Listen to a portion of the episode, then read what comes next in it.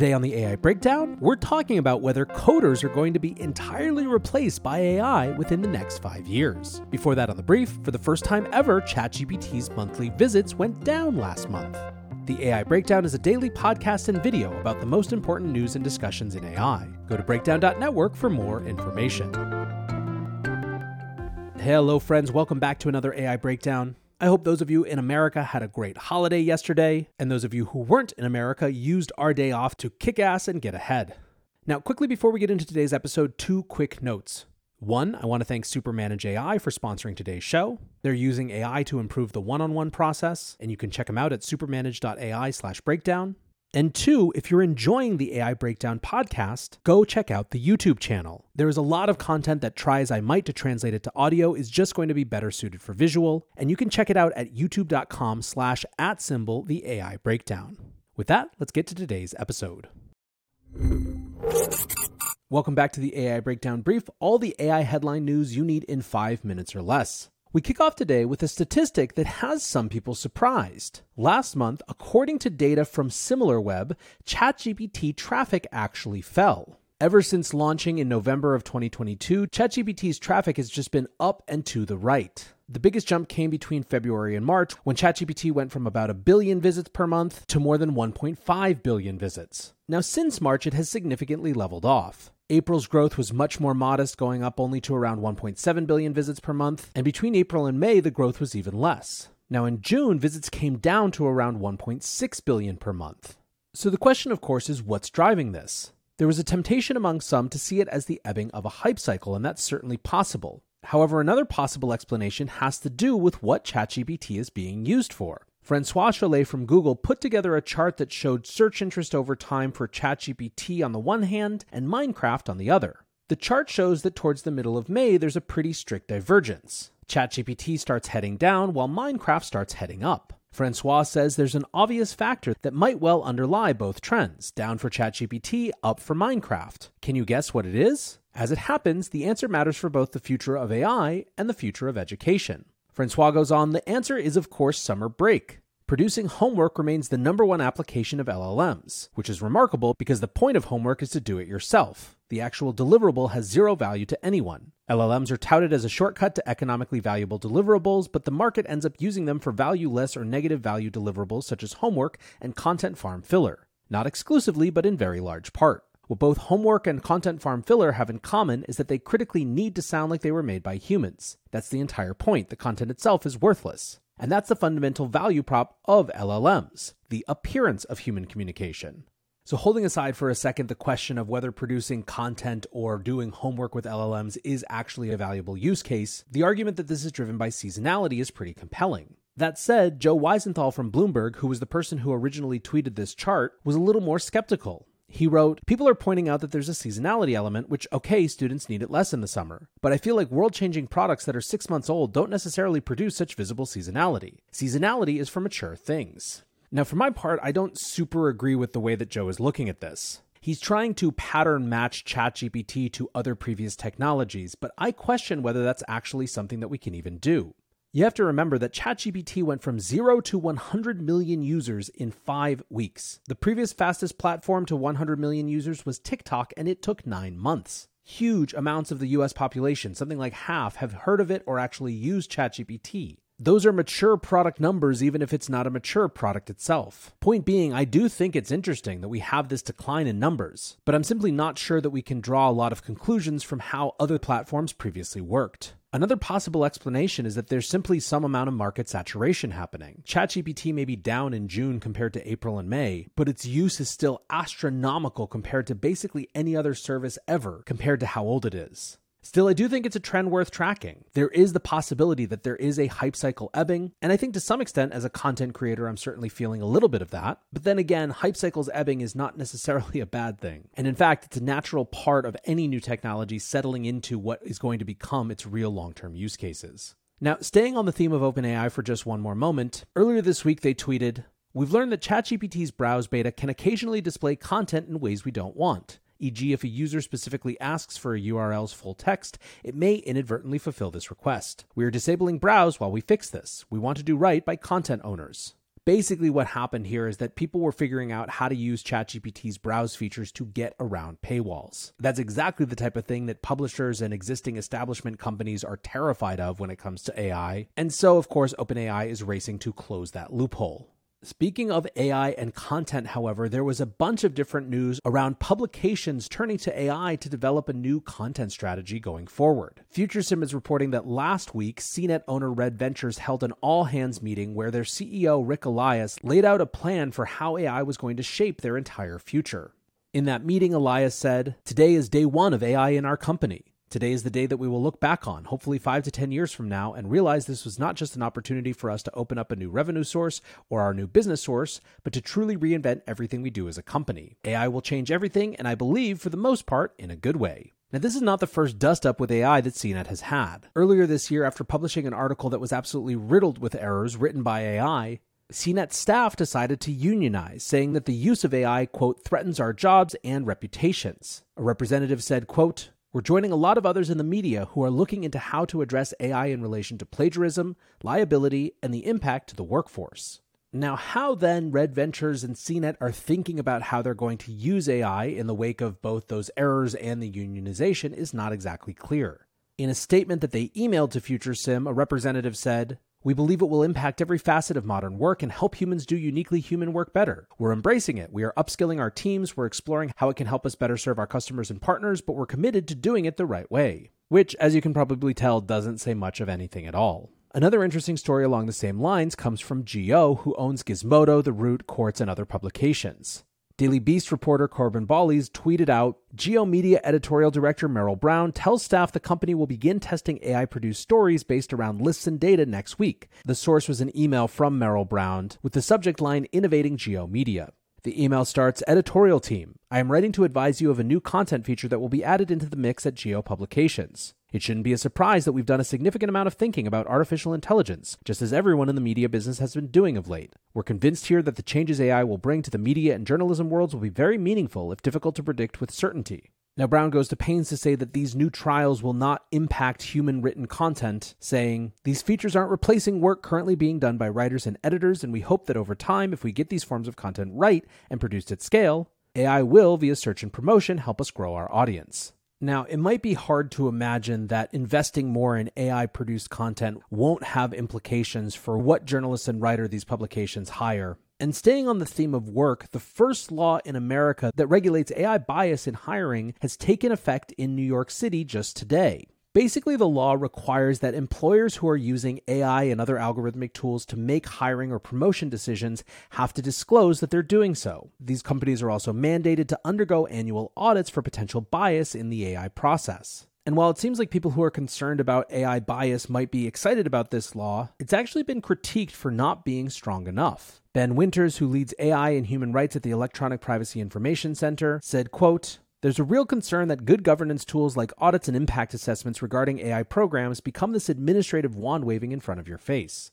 A Quartz piece cites a Federal Trade Commission complaint against HireVue, who hired independent auditors to investigate bias in its product and then issued a press release saying that those auditors had found no bias risks. However, if you actually looked at the audit, apparently, the auditors didn't say that the tool is unbiased, just that auditors didn't have enough information. Finally, today, one of the coolest AI uses that I've seen for a while. A group of archaeologists and computer scientists has teamed up to create AI software that can translate cuneiform tablets from ancient Akkadian, a dead language, into modern language, and to do so pretty instantaneously. Now, Akkadian, the language of Sumeria, is one of the best preserved languages in the form of hundreds of thousands of cuneiform tablets that have been unearthed and discovered around the world over the past several centuries. However, the process of actually translating that into something that we understand is immensely difficult. One of the challenges, for example, is that Akkadian is polyvalent. That means, as Big Think puts it, cuneiform signs can have several different readings depending on how each one functions in a sentence.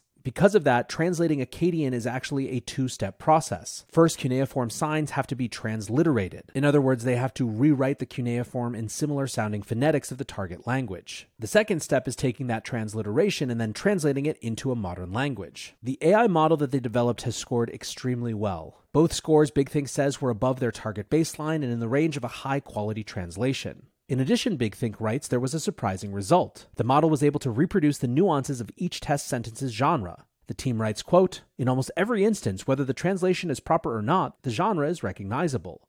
There's something quite cool to me about the idea of the most cutting edge technology we have, helping preserve human knowledge and information from thousands and thousands of years ago. That's going to do it for today's AI Breakdown Brief. If you're enjoying it, please share it with someone you think might be interested, and I'll be back soon with the main AI Breakdown. Hey guys, before we dive into the main part of the episode, I want to share a little bit about today's sponsor, Supermanage. A truly great one on one should be about celebrating wins, solving problems, and deepening the connection between two human beings. But what if you missed those wins, never heard about those problems, and spent your whole meeting avoiding the hard stuff? That's where Supermanage comes in.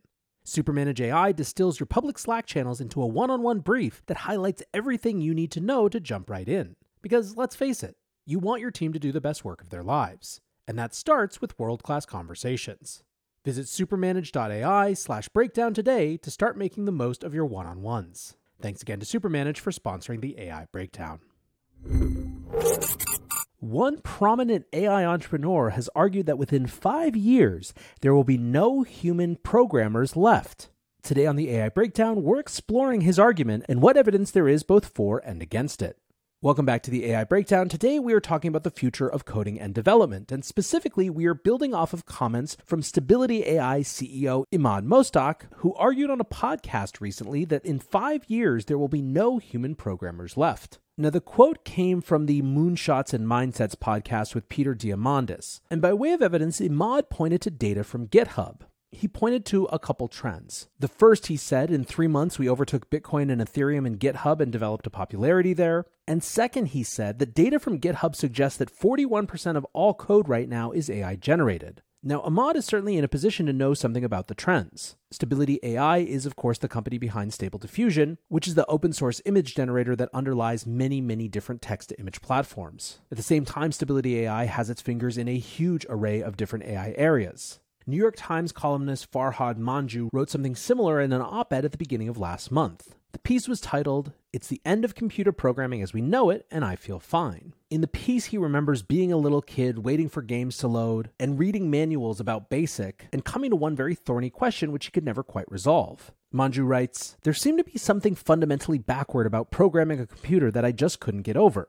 Wasn't it odd that the machines needed us humans to learn their maddeningly precise secret languages to get the most out of them? If they're so smart, shouldn't they try to understand what we're saying rather than us learning how to talk to them? Now, Manjoo writes that may finally be happening. In a kind of poetic irony, software engineering is looking like one of the fields that could be most thoroughly altered by the rise of artificial intelligence. Over the next few years, AI could transform computer programming from the rarefied, highly compensated occupation into a widely accessible skill that people can easily pick up and use as part of their jobs across a wide variety of fields. Manjoo points out that the gap between AI coders and human coders is getting smaller. Last year, he says, DeepMind reported in the journal Science that when AlphaCode's programs were evaluated against answers submitted by human participants in coding competitions, its performance approximately corresponds to a novice programmer with a few months to a year of training. Matt Welsh, a former engineer at Google and Apple who now runs an AI startup, also thinks that programming will become obsolete. In an essay called The End of Programming from earlier this year, he wrote, I believe the conventional idea of writing a program is headed for extinction, and indeed, for all but very specialized applications, most software as we know it will be replaced by AI systems that are trained rather than programmed. In situations where one needs a simple program, those programs will themselves be generated by an AI rather than coded by hand. Now, whether AI replaces coders entirely, it is certainly the case that developers are using AI probably more than any other industry. A recent GitHub report found that 92% of US based developers are already using AI powered coding tools in their work. GitHub partnered with Wakefield Research to survey 500 US based developers from companies with 1,000 or more employees and found that AI is already solving some of their problems, such as repetitive tasks, including writing boilerplate code. Inbal Shani, the chief product officer at GitHub, said, we found that developers spend most of their time writing code and tests than waiting for the code to be reviewed or for the builds to finish. We also found that AI powered coding tools enable individual developer productivity and greater team collaboration. That means generative AI helps developers generate greater impact, increase satisfaction, and build more innovative solutions. Shani pointed out that developers who used AI tools reported 75% more fulfillment with their work and said that they're writing code more than 55% faster. Perhaps this study was evidence of the idea that AI tools won't replace developers but will simply augment them. Another similar study from coding Q&A site Stack Overflow found that 77% of its developer respondents felt favorably about using AI in their workflow, and 70% are already using or planning to use AI coding tools this year. Still, these developers weren't totally trustful of AI coding tools. 5% were highly distrustful, 22% were somewhat distrustful, 31% were undecided, 39% said they somewhat trust these tools, and only 3% said that they highly trust AI coding tools. Now, part of that may be that there's some evidence that AI generated code produces more bugs. Wired recently wrote a piece called The Huge Power and Potential Danger of AI Generated Code. Programming can be faster when algorithms help out, but there is evidence AI coding assistants also make bugs more common. The piece points to a Stanford University study from last year that looked at how the quality of code from developers using an AI assistant compared to code that was created entirely by humans. As Wired writes, the researchers found that programmers getting AI suggestions tended to include more bugs in their final code, yet those with access to the tool tended to believe their code was more secure. So the risk here seems to be that humans become more confident because of AI tools and miss bugs that they otherwise might have caught. Now, there are certainly some big potential upsides from AI assisted coding. GitHub researchers estimate that AI powered coding could add $1.5 trillion to global GDP. At the same time, it seems likely that there's going to be pretty significant employment disruption as well. Yesterday, CNN published a piece called AI is already linked to layoffs in the industry that created it. The article says A small but growing number of tech firms have cited AI as a reason for laying off workers and rethinking new hires in recent months, as Silicon Valley races to adapt advances in the technology being developed in its own backyard. For example, they point to Chegg, a public company that disclosed that it was cutting 4% of their workforce, or about 80 employees, to quote, better position the company to execute against its AI strategy. IBM said that they expect to pause hiring for roles they think could be replaced by AI. In April, Dropbox cut about 16% of its workforce, around 500 people, saying that their skills didn't match up with the AI future that they were driving towards. And in May, Challenger Gray and Christmas said that 3,900 people were laid off due to AI. It was the first time they had broken out job cuts based on that factor. All of those cuts came in the tech sector.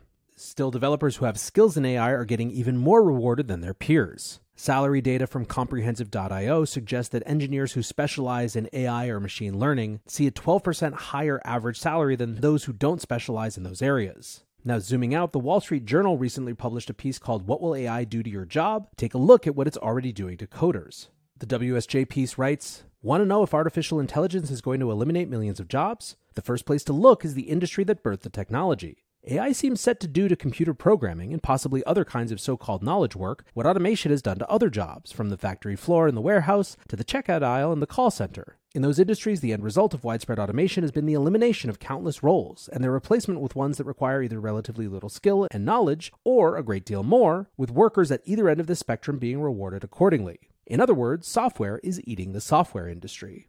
One of the places that this might hit hardest is actually in early career developers. The WSJ piece writes Many experienced developers I spoke with expressed skepticism at the ability of AI coding tools to take over the most essential tasks of programming. That said, those who are already using such systems think they could eliminate the need for certain tasks that are currently generally handed off to inexperienced and early career programmers.